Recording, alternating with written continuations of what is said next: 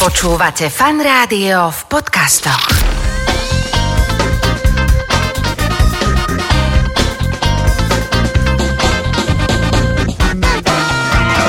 Nedeľná talk show so Šarkanom. Počúvate fan rádio nedelnú talk show. Pred malou chvíľou som uviedol moje dve hostky, že sú to ženy, ktoré majú vášeň pre vzdelávanie. To dúfam platí. A Miriam Uhnák. Mirka Uhnák, pekný deň. Mirka Uhnák. Všetko som pokazal, čo sa dalo. Ahoj a Lucia Šicková, dúfam, že aspoň to som správne to povedal. si povedal správne. To som Ahojte. správne povedal. No lebo ja mám Mirku ešte v telefóne pod jej dievčenským menom, ako Kubišovu uloženú stále, lebo sa Tak, poznáme. tak Mirku nepoznám. Tak nepoznáš, čo? Vlastne ani ja veľmi. Iba sme uh, zažili spolu zo pár takých veselých akcií s rukou hore, vytáčajúc žiarovky pri rôznych tancoch a o to viac ma tak veľmi dobrom prekvapilo, čomu sa venuje. No a ja som už naznačil pred chvíľkou, že témou dnešnou bude vzdelávanie. Tak poďme tak postupne všeobecne, ale najskôr si predstavíme naše hostky. Začnem napríklad Mírkou, že Mírka, ty si odkiaľ a čo si vyštudovala? Ja som od Trenčína, pochádzam z takej malinkej dedinky, ktorá sa volá Selec, je pod Inovcom. Ale študovala som v Bratislave, čiže už som nejaký ten rôčik v hlavnom meste.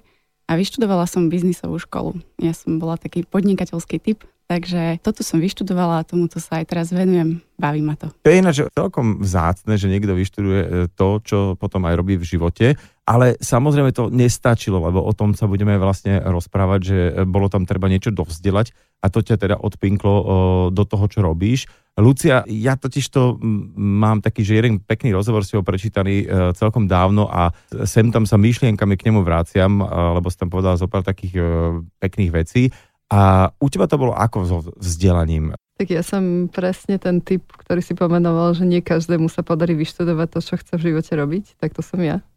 Ja som študovala na ekonomickej univerzite a teda bol to hodne prešlap pre mňa. A neviem, že čo som mala študovať, to neviem, lebo ja som taký veľmi fluidný človek, že idem z jednej témy do druhej, lebo ja som strašne zvedavá. A to možno, že nebolo úplne kompatibilné s tým systémom vzdelávania, lebo ja som mala stále otázky a, a blbé možno niekedy aj pre tých učiteľov, takže nebolo to úplne obľúbené, až kým teda to úplne neodusili vo mne. Ale asi sa im to až tak úplne nepodarilo. Ja viem, že to nerobili zámerne, že ten systém proste tak fungoval a funguje, bohužiaľ, ešte dodnes. Ale áno, že ja som mala rada tvorivosť, mám dodnes. Som zvedavá. A, a tým pádom proste som chcela robiť niečo iné. A tá, tá ekonomická mm. ma dosť zabila v tomto. Ja si tak skromne myslím, že naozaj veľmi ťažké uh, pre nejakého mladého človeka, ktorý ešte len končí základnú školu, uh, vedieť, čo v živote chce vlastne aj študovať, uh, vyberie si nejakú strednú, dajme tomu odbornú a následne vysokú školu, nejakú odbornú a vtedy ešte človek ani nemusí vedieť, čo by uh, chcel robiť celý život. A tiež mám pocit, že v našom školstve ako keby nebolo veľmi priestor na omily, u nás sa za omily trestá, spravíš chybu, namiesto toho, aby si nejak to mohol napraviť, dostaneš zlú známku a tým to končí. Presne s tým rozhodovaním, že toto je niečo, čo mne hodne vrtalo v hlave, keďže ja som teda to rozhodnutie neurobila najlepšie a že, že ako vlastne robíme rozhodovania, prečo sa rozhodujeme, ako sa rozhodujeme. A v tých takých kľúčových momentoch, tak to bol pre mňa taký jeden z motivátorov, prečo ja som začala učiť na základnej škole. A toto je presne ten predmet, ktorý učím, že ako sa rozhoduješ. Keď máš takéto obdobie, že teraz idem na strednú školu, mám si mm-hmm. vybrať, alebo vysokú školu a tak ďalej. A s tým trestaním, že presne, prečo ja milujem hry, aj keď nie som aktívny hráč, ale mám hrozne rada to, na čom sú hry postavené, je práve to, že ťa učia postupne ako nejakú novú zručnosť a neučia to tým, že keď nevieš, tak ťa vypnú. Mm-hmm. Ale naopak, keď nevieš, tak, eh, tak vlastne, ťa dávajú skúšať. Chybu, chybu, tak vieš, aha, to, tak to nie, ideme Áno, inak. Ale... presne, presne, dajú ti spätnú väzbu, že toto nefunguje, skús to inak a musíš to skúsiť inak. A ten vzdelávací systém bohužiaľ tak není nastavený. Že ten je bohužiaľ, lebo dá sa to inak, nastavený tak, že keď robíš chybu, tak sa ti zhoršuje ten rating. Mm-hmm. A práve naopak, že keď sa učíš niečo, aj keď robíš tie chyby, tak by si mal ten rating si zvyšovať a nie znižovať. To, toto je ináč nová vec, o ktorú o tebe neviem, lebo všeli, čo viem o tebe, že robíš, ale že si učila aj na základnej škole. Učím, to je čerstvé. Aj, uč, aj tak je to čerstvé, dobre. A ten predmet, to je... Uh... Voláme to, že v hľadáčiku. A je to naozaj, že hľadanie. Hľada, Že- čiže že- počujem, mám, že, uh, doma, že angličtinu, slovenčinu, ja neviem, matiku, príropis a hľadanie. A hľadačiku, A čo tí, áno. čo tí rodičia, e, ako na to reagujú, že to čo vám pribudlo, lebo ešte etika, náboženstvo, hľadanie. Je to pod etikou. Zatiaľ tí rodičia sú takí, že veľmi um, zlatí. Mhm. Že, Zlatý. uvidíme, kedy prídu nejaké, hej, keď sa tie deti rozhodnú robiť niečo, čo sa im nepáči, možno prídu vtedy tie otázky, ale uh, zatiaľ je to veľmi Čiže je to fajn. skôr také, že experimentálne, nie je to na, Hej. na, na to, že by sa to do nejakých Hej, osnov... robím to, robíme to s jedným psychologom a je to v princípe také, že seba spoznávania naozaj, že na čom sa robia rozhodnutia, ako robím rozhodnutia. Dávame Priznám sa, že nástroje. závidím rodičom v tej, na tej základnej škole už len kvôli tomu, že uh, ja tiež mám pocit, že by malo byť viac alebo iných predmetov. Jedna z takých tých zručností, ktoré naše deti vôbec nevedia, je to, ako narábať s, em- s emóciami. A to teraz príde aká taká hypisačina, keď to takto povieš, ale v realite naozaj, že koľko času sme trávili pri nejakých integráloch druhých, tretích a koľkokrát to v živote použiješ. Nehovorím, že to je blbosť pre niekoho, jasné, ale že fakt si niekedy tými známkami rôzne demotivovaná, že tak tebe nejde takáto matika, alebo tebe nejde toto a ono. A vlastne detská sú úplne, a my sme dezorientovaní a preto teraz potrebujeme toľko rôznych ľudí na hlavu, že sme si nevedeli poradiť s nejakými situáciami, ktoré sa stanú. Proste sú tak, že sa stanú v živote, či sú to už ja neviem, rozchody, jaká šikana na okolo, alebo Presne tak. rôzne takéto ublíženia a môže z toho potom vzniknúť niečo do budúcnosti. Ale to nie je dnešná téma. Vráťme sa k tomu vzdelávaniu a teraz prehodím opäť výhybku na, na Mirku. Mirka, teda ty máš ekonomickú školu a zistila si v nejakom bode svojej kariéry, že ti teda chýba nejaká zručnosť. Takže e, jak k tomu prišlo? Tak ja na tej manažerskej škole a som študovala najmä také tie biznisové predmety, ktoré ma bavili a myslela som si, že takto som fakt trafila a že keď prídem do práce, tak to tam všetko na mňa bude čakať a že to bude všetko také krásne, ružové. Ale v podstate stal sa taký presný opak, že keď som prišla už do toho pracovného života, tak som vnímala, že to ekonomické pozadie je síce veľmi fajn, ale že vlastne čokoľvek chcem v dnešnom svete robiť, tak je absolútne nevyhnutné, aby som mala aspoň nejaký prehľad o technológiách že už čokoľvek dnes robíme, či je to marketing, alebo právo, alebo podnikáme, alebo vlastne čokoľvek iné, tak vždy sú nejakou súčasťou technológie. A ja som si uvedomila, že to bolo niečo, čomu som sa dovtedy nejak tak vedome vyhýbala, lebo som si myslela, že to je pre tých šikovnejších, alebo pre tých chlapcov, alebo proste pre niekoho iného, iba nie pre mňa. No a tak som už počas tých prvých asi mesiacov v mojej prvej práci zisťovala, že mala by som sa niečo doučiť aj ja. Minimálne kvôli sebe, ak sa chcem mať v mojej kariére fajn, ale takisto aj do budúcna mala som pocit, že to bude hrať stále väčšiu a väčšiu rolu. Preto som začala hľadať spôsoby, ako nie až tak úplne, že vrátiť čas, ale dobehnúť ten eh, rozbehnutý vlak a naučiť sa o technológiách čo možno najviac. A je naozaj takým, keďže sme sa rozprávali o tom IT a o tom vzdelávaní IT pre ženy, je takým spoločenským stereotypom, že ženy sa prirodzene stráňa IT, alebo naozaj to fakt ženy nechcú robiť, alebo nechcú byť v tejto oblasti nejak lepšie. Aké sú dáta, čo vieme? Možno, že vyťahnem len nejaké skúsenosti, alebo tie dáta hovoria, že predispozície máme všetci rovnaké. Že mm-hmm. nie je to, že tento sa vie, tento sa nevie, je to gendrovo uh, determinované. A, ale je to, že technológie vo väčšine prípadov sú robené mužmi a, a tým pádom pre ženy môžu byť menej dostupné, obzvlášť v tom veku, kedy chalani prirodzene inklinujú uh, k technológiám, lebo sú ako keby dizajnované veľkými chalanmi, že sú také prístupnejšie pre nich a, a zároveň aj tie témy sú také chalanské, že mojich, mojich chlapci, mám teda tri deti, mám dvoch chalanov a jednu dceru a tí chalani sa tam márujú v tých hrách, lebo všetky sú proste márovacie a oni sú tam spokojní s tým. A, A- plus sa jazdí rýchlo na nejakých autičkách. Niečo a také, presne. A to je, že úplne to ladí s tým ich nastavením a, a tá malá, ona akože chytí sa na to, ale není to úplne jej svet. Ona by tam rada mala tú záhradku, o ktorú sa postará, alebo tie jednorožca niečo a pre nich je to smiešne samozrejme, čiže že ona je potom aj taká zneistená, že prečo všetci, teda keď sa vyberá, keď vyberám ja, tak sú takí, že frflú na to.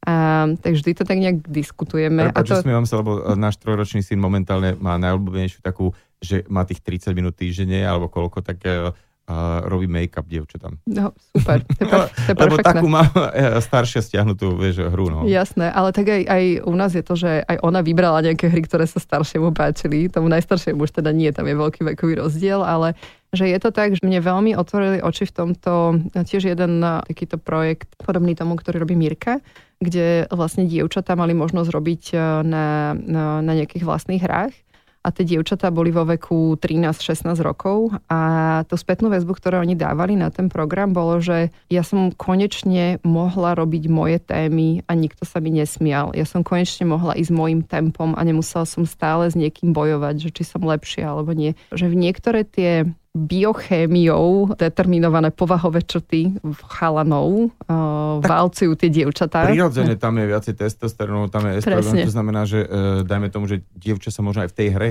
chce viac o niečo starať, alebo mm-hmm. nejak dávať pozor na niečo, ako Presne. eh, rozbíjať a riešiť okamžite. A tým nechcem povedať, že nie sú dievčatá, ktoré si nezahrajú nejaké šútre a neviem čo, že, No že úplne všetko v pohode, ale je, je tak, že vš- zo všeobecním to a áno, potrebujú trošičku iné tie podmienky a tie podmienky nemajú veľmi vytvárané. A toto nejak neskôr, alebo tak sekundárne uh, spôsobuje to, že dievčatá a ženy majú pocit, že vlastne to, to nie je ich svet, hej? Presne.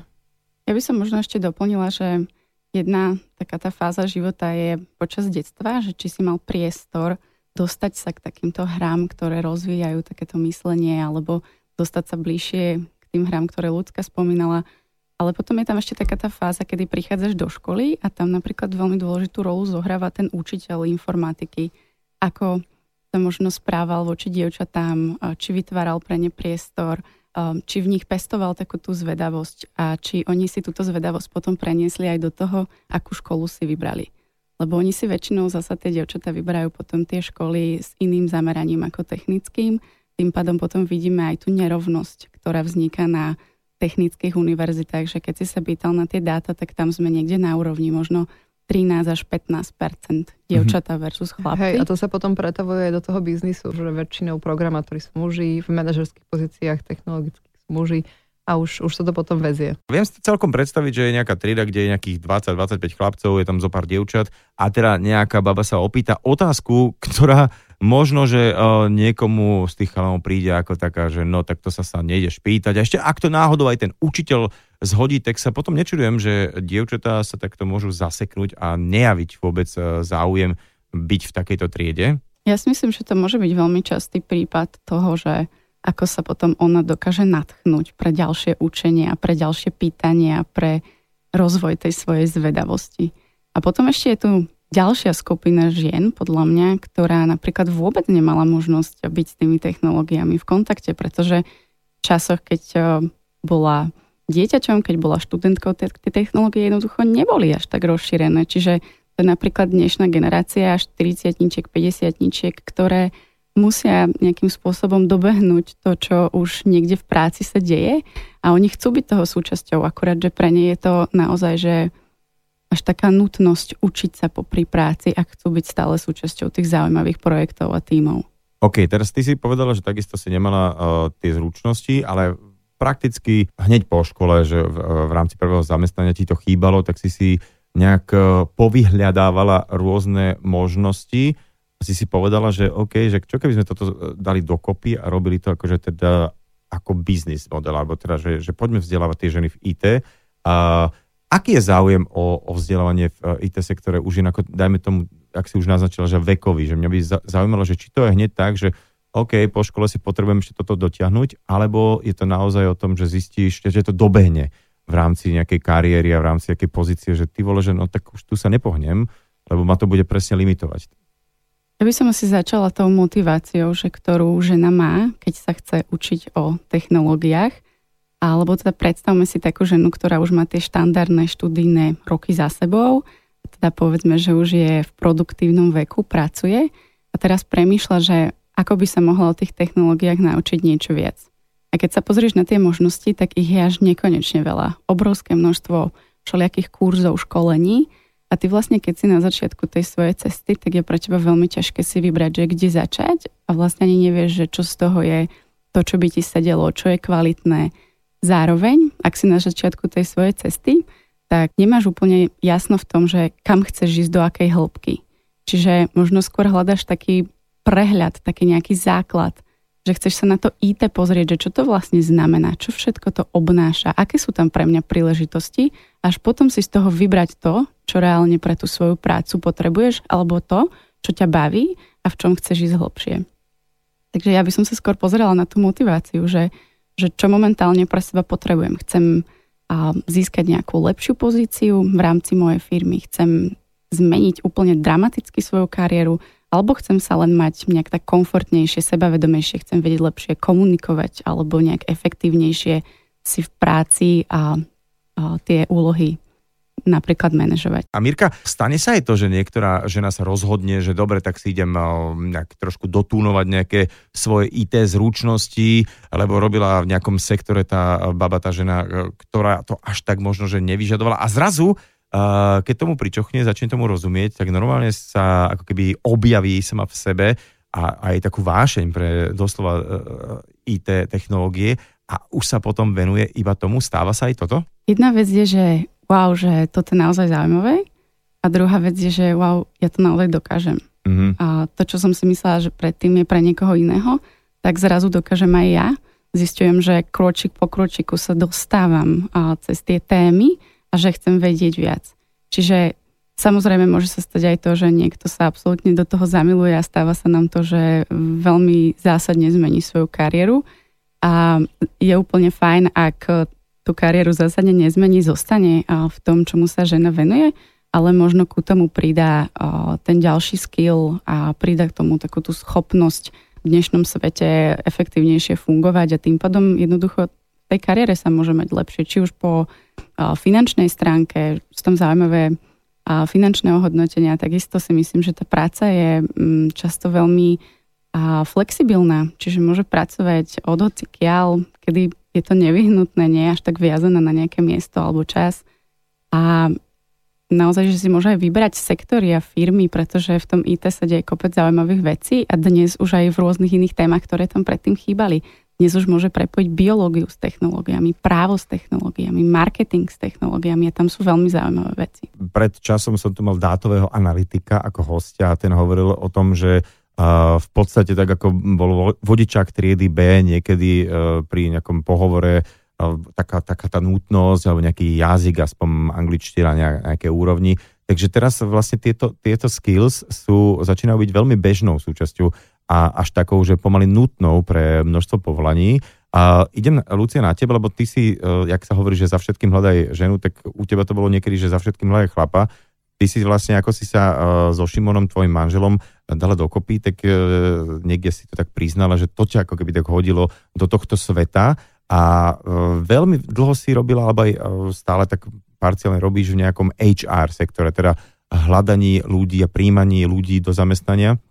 Je to tak, že teda naozaj, že ten, ten posun toho, čo sa a nie, že vyžaduje, ale čo je dobré vedieť? Áno, ja som do herného priemyslu vlastne skočila so Šimonom a pre mňa sa v tom spája mám krásne, strašne veľa vecí, ktoré mám rada. A to je jedné, že tá hravosť, tvorivosť, ktorú hry majú, je tam presne tá ľudská stránka. Ľudia, ktorí robia hry, sú nádherne farební, ja ich mám strašne rada. A, a potom je tam aj tá, tá nejaká potreba štruktúry, že to je tam strašne dôležité. No a ja ako človek, ktorý má hrozne rád ľudí, tak áno, prirodzene inklinujem k tým uh, people témam alebo témam ľudských zdrojov. A áno, princípe aj uh, také tie jednoduchšie pozície pracujú s nejakou formou technológie, čiže musia byť minimálne nemať z nej strach a nemať z nej blok. Pred pár týždňami som tu mal jazykovú mentorku a tam mi teda tvrdila, že úplne každý sa vie naučiť veľmi fluentne používať cudzí jazyk, len to teda trvá istý čas a takisto možno ako pri hudobnom nástroji človek nemusí byť úplne že nejaký talentovaný, ale vie sa naučiť, zahľadajme tomu aj na husliach, veľmi pekne pesničku a takisto vie sa naučiť aj cudzí jazyk. V princípe mozog je plastický, my sa vieme učiť celý život, pokiaľ ho nenecháme len tak zakrnieť a, a vieme sa naučiť čokoľvek. A úplne krásny príklad je taká aplikácia Duolingo. Hravým spôsobom sa učíš jazyk Uh-huh. a ešte to tak zgamifikuje, že si zbieraš bodíky, dostávaš nejaké achievementy. Je to strašne zábavné. Ja sa teraz francúzštinu si osviežujem cez to a hrozne ma to baví, že každý deň mám rutinu proste 15 minút denne a je to úplne Čiže to je nejaká hra, aplikácia a Presne. že, že, ta, že hrám si, ako by som si hral solitaire, Presne. ako by the way sa naučím nejaký cudzí jazyk. To je, to, je, Presne to, je, tak. to je skvelé. Ja som iba chcela doplniť, že to je podľa mňa veľmi podobné aj u tých technológií, že to je tak široký svet, ktorý navyše stále sa veľmi rýchlo vyvíja, že nie je samozrejme možné vedieť všetko a pochopiť všetko už vôbec nie za nejaké možno dva roky, ale je priestor sa každý deň niečo nové naučiť.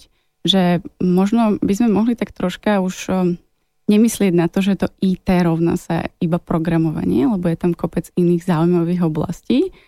A v podstate, keď si tak nejak sa oslobodíš od toho, že to nie je pre teba a povieš si, že každý deň sa pokúsim niečo naučiť, tak vtedy je to zaujímavé, že zistíš, že ti to otvára také ďalšie dvere.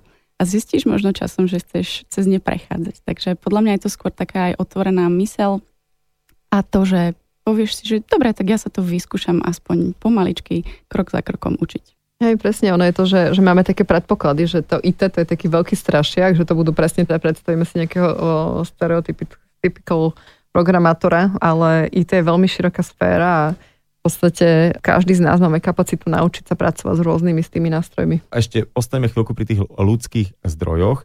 Uh, opäť musím povedať, že niekde som zachytil veľmi pekne si hovorila, že to ľudský zdroj, že to netreba brať ako uhlie, že to niekde nakopeme a spálime a potom a ideme ďalej. Že mal by to byť taký ten trvalo udržateľný zdroj a že uh, hľadáme takú tú, tú ľudskosť alebo tú ľudskú bytosť. Ako uh, nejak to povedz nahlas viacej o tomto, Hej, že no. ako to ty vnímaš? No mne to, mne to vždy strašne rušilo, keď uh, niekto hovorí ľudské zdroje, lebo mne to naozaj príde ako presne, že mech uhlia, ktorý niekde použijeme.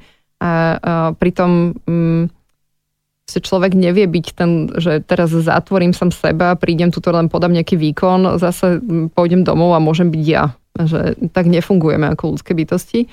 Takže pre mňa bolo dôležité vytvárať aj také... A, a ďalšia vec je, že už viacka sme sa tu dotkli toho, že že tie predpoklady nejak vznikajú, oni vznikajú z nejakých slov, a, lebo jazyk je vlastne to, čo máme na nejaké dorozumievanie a keď tým zdrojom budeme hovoriť, že to sú tie zdroje, tak oni sa tam aj tak cítiť budú ako tie Mhm. zdroje, že, že pre mňa je strašne dôležité pracovať aj s tým jazykom, nastavením, a už som si za to zožala kopec srandy a, a, a trolovania od kolegov, ale mne to nevadí. Ja si ja to budem vysvetľovať, dokedy bude treba a dokedy teda to budem ja vnímať ako dôležité. Ale pre mňa sú ľudia ľudia a preto, preto naša jednotka sa volá people team, alebo teda tým ľudí a robíme veci pre ľudí, aby sa tam cítili aj dobre. Že človek musí byť nie len motivovaný zvonku, ale spokojný a aj vnútorne motivovaný. Presne tak, lebo ono je to, že, že keď nie som autentický, o, tak tým pádom niekde som není úplne kompletný. A teraz nie, že kompletný, neviem, mám, nemám v hlave veci kompletné, ale že niekde robím kompromis. A, a ten kompromis presne niekde začne potom tlačiť. A buď to bude na tom duševnom zdraví, alebo na tom fyzickom zdraví, alebo čokoľvek sa udeje, ale niekde sa to začne prejavovať. Mhm. Lebo nemôžeme ísť dlho sami proti sebe. No to sa proste niekde ukáže. Ja sa teraz vrátim k tomu vzdelávaniu, lebo obi, obidve ste ako keby pre mňa také veľké reprezentantky toho vzdelávania, ktoré ja vnímam, že človek sa môže kedykoľvek v živote rozhodnúť, že sa niečo ešte naučí a nemusí kvôli tomu absolvovať celú školu, že sú rôzne možnosti vzdelávania. A chcem sa dotknúť takých dvoch projektov, to EduFactory, že čo to vlastne a ako to vzniklo, pre koho to je. EduFactory je naša neziskovka, ktorú sme vytvárali e- ešte spolu s firmou, o, s Pixel Federation. A vlastne cieľom tej neziskovej organizácie bolo učiť praktickým spôsobom. A, a vlastne postupne sa to pretavilo do toho, že propagujeme hravý prístup vo vzdelávaní, lebo vnímame, že hry, ako som už tu spomínala, hry e, sú veľmi dobrým nástrojom na učenie, lebo každá hra je v princípe systém, ktorý má nejaké svoje pravidlá a toho hráča musí najprv naučiť tie pravidlá, potom ho musí e, tie jeho zručnosti stále zvyšovať a dávať mu vyššie výzvy a dosahovať nejaké ciele. A v podstate tak funguje učenie ako také. Čiže keby sme viacej urobili učenie hravým, tie deti by sa možno aj viacej v tých školách naučili. OK, čiže tí, tí ľudia, ktorí to ale ako keby vyučujú, nie sú učitelia ako takí, ale sú to ľudia, ktorí uh, majú za sebou nejakú prax a oni ako keby tie svoje skúsenosti odozdávajú. Je to, Mirka, je u vás tak, že, že v podstate ten, kto vyučuje, alebo ten, kto odozdáva um, tie vedomosti, je skôr, že skúsený človek ako nejaký učiteľ? U nás v MBA je to o tom, aby ten lektor mal možno, že oboje. Že aby aj mal praktickú skúsenosť buď z nejakej firmy alebo z korporácie, zo startupu, to je v zásade jedno, ale takisto, aby mal aj nejakú akademickú skúsenosť. To znamená, že aby vedel, ako to správne odovzdať. Najmä teda človeku, ktorý začína. Čiže aby napriek tomu, že je odborník vo svojej oblasti, vedel podať tú tému tak, aby bola zrozumiteľná pre úplného začiatočníka. Uh-huh. A teraz, keď si povedala, že MBA, alebo mini MBA, čiže je to taký, že mini titul, je tam dôležitá pre tých ľudí, ktorí, dajme tomu, absolvujú tú školu alebo ten kurz, že e, nejaký titul, tá akreditácia, alebo je to skôr o tom, že uh, ty prídeš k nejakému bodu, ktorý tebe stačí, alebo ktorý ty vieš, že OK, naučila som sa toto a toto, viem to a nepotrebujem pred menom za menom mať nejaký MBA titul. Ten certifikát, čo dostaneš na konci, je podľa mňa skôr taká pekná odmena za to všetko úsilie. Samozrejme, že môže poslúžiť, keď si ho prikladáš k životopisu a uchádzaš sa o novú pozíciu, ale a o niečo dôležitejšie je to, že akú cestu si tá žena prešla počas toho štúdia čo sa naučila. Čiže Myslím si, že hodnotnejšie sú tie mesiace, ktoré ona stráví učením a myslím si, že o to potom lepšie ich vie aj preukázať, keď už ju čaká nejaká kariérna zmena, lebo ona jednoducho sa cíti komfortnejšie a sebavedomejšie a, a ten, ten certifikát je už len nejaká taká čerešnička na torte. Ja som si pred e, časom robil taký ten lodný kurz uh, na malé plavidlo a stretli sme sa e, pri tom kurze s neskutočne rozdielnymi ľuďmi vekovo, sociálne záujmovo, ale ako sme to tak celé počúvali, ako sme uh, si to osvojovali celé a chceli sme sa spoločne niečo rovnaké naučiť, tak sa s nás stala taká komunitka, aj máme rôzne také whatsappovské skupiny aj u vás teda tak e, v rámci toho vzdelávania vzniká taká až že spolužiacká atmosféra? No ja som tiež ten people človek, ako aj ľudská spomínala, takže pre mňa je táto časť práce úplne to najlepšie, najkrajšie, práve práca s ľuďmi a budovanie tej komunity. A v podstate za tie 4 roky, čo fungujeme, tak sa nám myslím, že podarilo vybudovať celkom e, slušnú komunitu žien. A napriek tomu, že každá z nich je úplne iná, tak um, spája ich presne to, že uh, chcú sa učiť a chcú sa mať v živote aj v kariére lepšie. Takže je v zásade úplne jedno, koľko majú rokov alebo z akej oblasti prichádzajú, kde žijú. Um, je to o tom, že si sadnú a tým, že majú taký ten growth mindset, že chcú na sebe pracovať.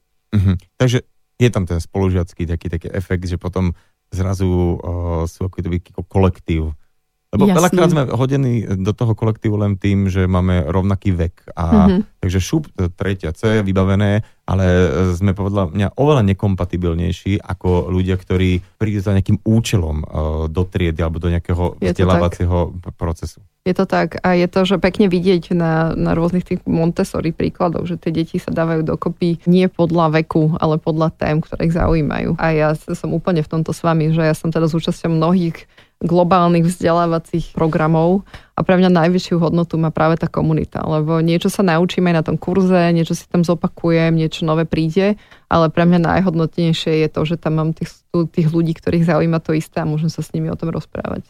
Ono, teraz trošku pomudrujem, že uh, opäť nejaký takýto korporátny sektor alebo nejaké firmy trošku súplujú štát aj v tom vzdelávaní, lebo to vzdelávanie, e, akokoľvek deklarované, tak je veľmi na chvoste nejakého záujmu tých ľudí, ktorí vedú tento štát. Z tej, z tej, tej takej reálnej starej klasickej politiky, že príde nejaká strana do e, dostane mandát, tak má takú víziu, čo bude o 4 roky, o 8 rokov. Dnes skôr sledujeme takú uh, reality show, že je to taká hra o pozornosť, že to vzdelávanie keby ani nie je a len sa rieši, že či teda akým náhubkom pôjdu deti ono je to zaujímavé, toto, čo hovoríš, lebo ja som mala veľmi podobný názor, ale teraz tým, že som začala učiť a vidím aj to, ako sú napísané tie osnovy, tak môj obraz sa dosť rúca Hovor. o tom, že v princípe to vzdelávanie je priorita. Tie dokumenty sú fakt dobre napísané ale kde to zlyháva je potom tá exekutíva. Že, ono, že my máme strašne veľa dobrých dokumentov, aj dobrých zámerov, aj dobrých cieľov, ale my ich nevieme preladiť do, toho, do tej reality. My máme strašne na chvoste vzdelávanie, čiže máme veľmi málo učiteľov, ktorí by boli schopní učiť, tak ako by sme si to predstavovali.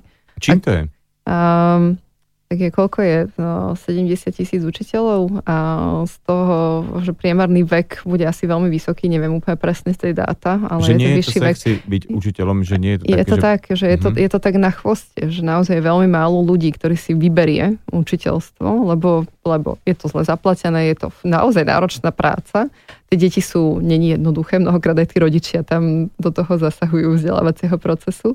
Čiže není to úplne, že vďačná práca a do toho, do toho nemáš až toľko peňazí.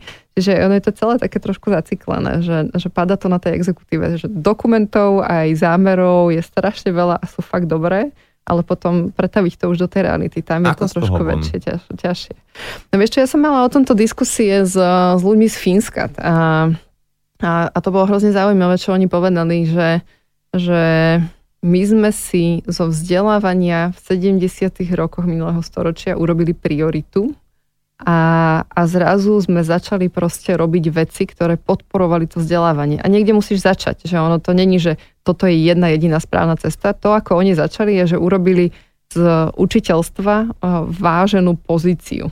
Že naozaj zainvestovali do toho, aby vyškolili učiteľov, aby byť učiteľom bolo niečo, na čo si hrdý. Čo by sa malo stať, aby u nás e, sa školstvo dostalo na tú výššiu priečku? Deje sa aj u nás niečo také už v rámci tohto procesu? Ja si myslím, že to není veľmi ďaleko od toho, čo tí Fíni spravili a myslím si, že už je tu aj celkom veľa takých iniciatív, ktoré Mhm. mm-hmm. to naozaj podporujú, že už sú tu rôzne projekty ako partnerstvo, ktoré robí nejakú spoločnú víziu pre vzdelávanie a angažuje naozaj nielen um, skupinu tých, ktorí tvoria tie zákony a, a potom je nejaká skupina, ktorá to má vykonávať, ale že dáva ich dokopy. Čiže začať sa trošku viacej počúvať a naozaj hľadať tie cesty spoločne.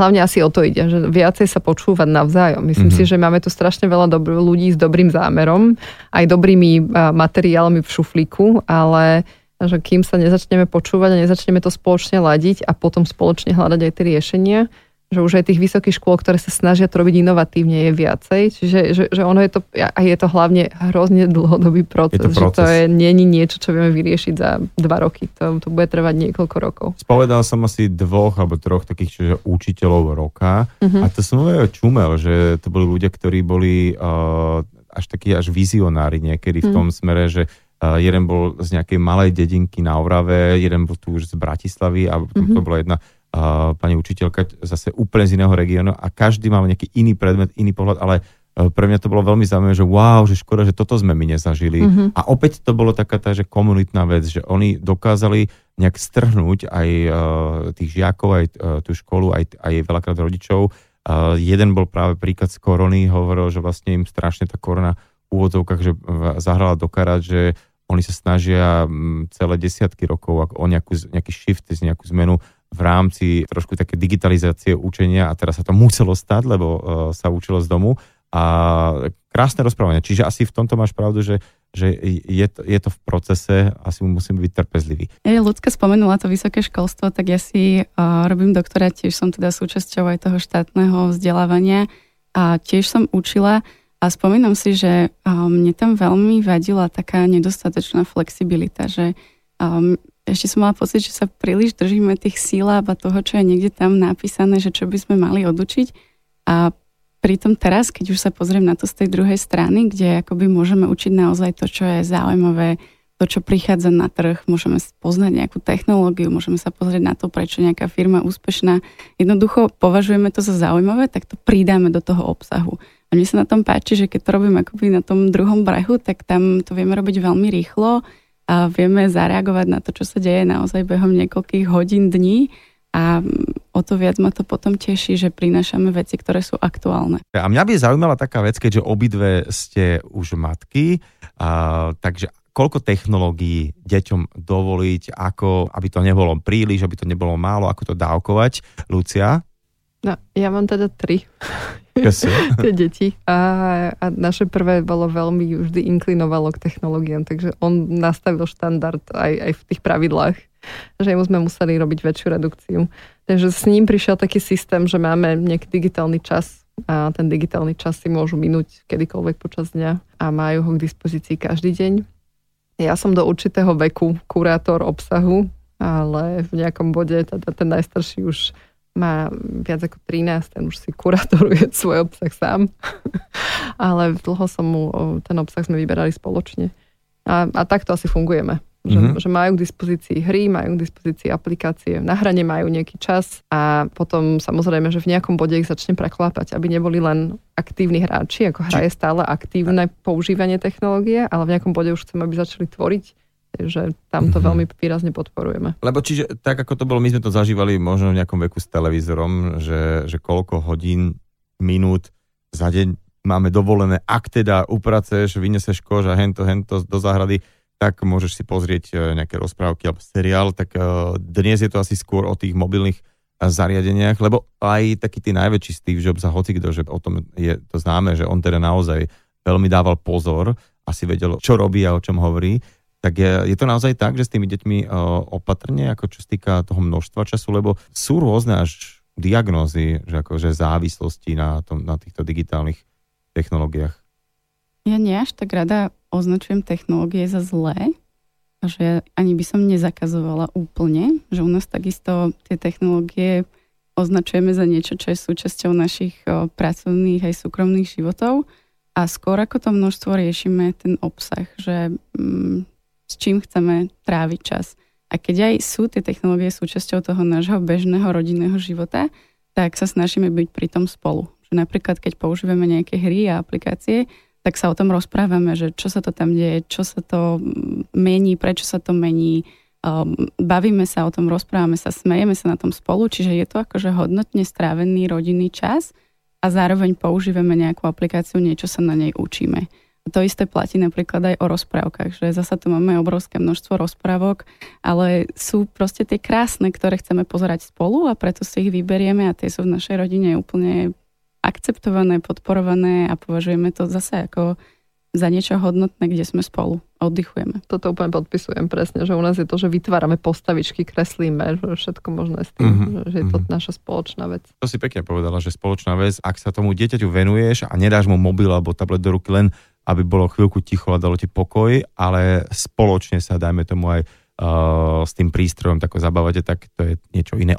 Hej, a pre mňa je to, vieš čo, ešte také, že, že tak ako už mám toho 13-ročného, že, že to je, je to aj o dôvere, o budovaní dôvery, že to ako on videl ten proces, ako sme vyberali tie hry spoločne, tak aj on, jemu to nejak robí zase nejaký rozhodovací proces a zároveň akože, že spoločne máme takého nepriateľa, že je jeden z najväčších poskytovateľov elektronickej zábavy, ktorý má, a je ich viacej, akože nie je len jeden, a sú viacerí a každý z nich má nejaký systém stráženia obsahu pre rodiče. Uh-huh. Tak toto u nás v rodine sme sa všetci spoločne zhodli, že nechceme mať že, že budeme si navzájom dôverovať. Ja dôverujem deťom, deti dôverujú mne, že, že si nejdeme poza chrbát a o všetkom sa rozprávam. Čiže sme riešili aj nevhodný obsah rôzneho charakteru, ktorý teda neinštalujeme. A, a samozrejme, že majú možnosť obchádzať to mm-hmm. a, mhm. a nesledujem im. Tá klasická hviezdička na no, televízore, no. ktorá bola kedy bývala a teraz je to e, proste o tom obsahu a je to asi skôr o tom, že ako e, nastaviť tie decka e, voči tomu, ako im to zakazovať, lebo obisto vie, Zakazovať vedia. nič nefunguje, mm-hmm. a presne, lebo oni si potom, potom, budú len nachádzať cesty okolo a takýmto transparentnou komunikáciou možno, že sa dostanú k nevhodnému obsahu, a, ale majú dôveru, že sa so mnou o tom môžu rozprávať. Čiže mm-hmm. je to, že už sme naozaj riešili rôzne témy, ktoré s týmto súvisia, a, ale že, že čo mi príde krásne je, že ten 13-ročný, keďže aj mal možnosť si vybrať obsah, aj k tomu inklinuje, aj bol vedený tomu učeniu sa nejakých nástrojov. Dneska programuje, robí hry v nástrojoch, ktorom aj my vyvíjame hry. A teraz už robí veci, ktorým, že, že prišiel za mnou, aby som mu s niečím poradila a ja mu naozaj neviem poradiť, že už som aj ja skončila. Ale to je taký dobrý pocit, nie? Je to super je... pocit. Je to ako, že už som ho odkázala na YouTube a kamošov, lebo tam už ja nedávam to. To je a, ale podľa mňa je to, že presne, že viesť tie deti k tomu, že technológia není strašiak, je to nástroj. Mm-hmm. A už sa hlavne tomu nedá vyhnúť a vlastne je lepšie naozaj sa skamošiť, ako, mm-hmm. z toho robiť nejakého presne strašiaka. A hlavne alebo... aj tú dôveru s tými deťmi si vybudovať, lebo mm. je to, že, že ten obsah je tam aj zlý. A treba ich naučiť aj to, že sa môžu s takým obsahom stretnúť. A Takisto že... ako o, vieš, keď púšťaš už dieťa o, s kľúčikom na krku o, von, tak uh, sú tam rôzne veci, ktoré m- môžu byť nástrahami, ale jednoducho dôvera je veľká vec. Dievčatá, ja keď sa pozerám vlastne na, na hodinky v štúdiu, tak viem, že je čas ukončiť dnešnú debatu o vzdelávaní, o vzdelávaní v IT sektoroch, ale aj o vzdelávaní žien a vôbec v takom tom dovzdelávaní sa aj počas života, že stále máme jednoducho zelenú a len si proste otvorme tie dráhy mozgové a pozapisujme a poprepisujme a, a, a veďme také tie veci, ktoré nás zaujímajú, môžeme byť to lepší. Ešte raz Mirka Uhnák a Lucia Šicková boli mojimi hostkami dnes v nedelnej talk show. Ďakujeme krásne. Ďakujem za pozvanie. Nedelná talk show so Šarkanom. Talk show so Šarkanom v premiére každú nedeľu od 10. do 12. vo Fan Rádiu.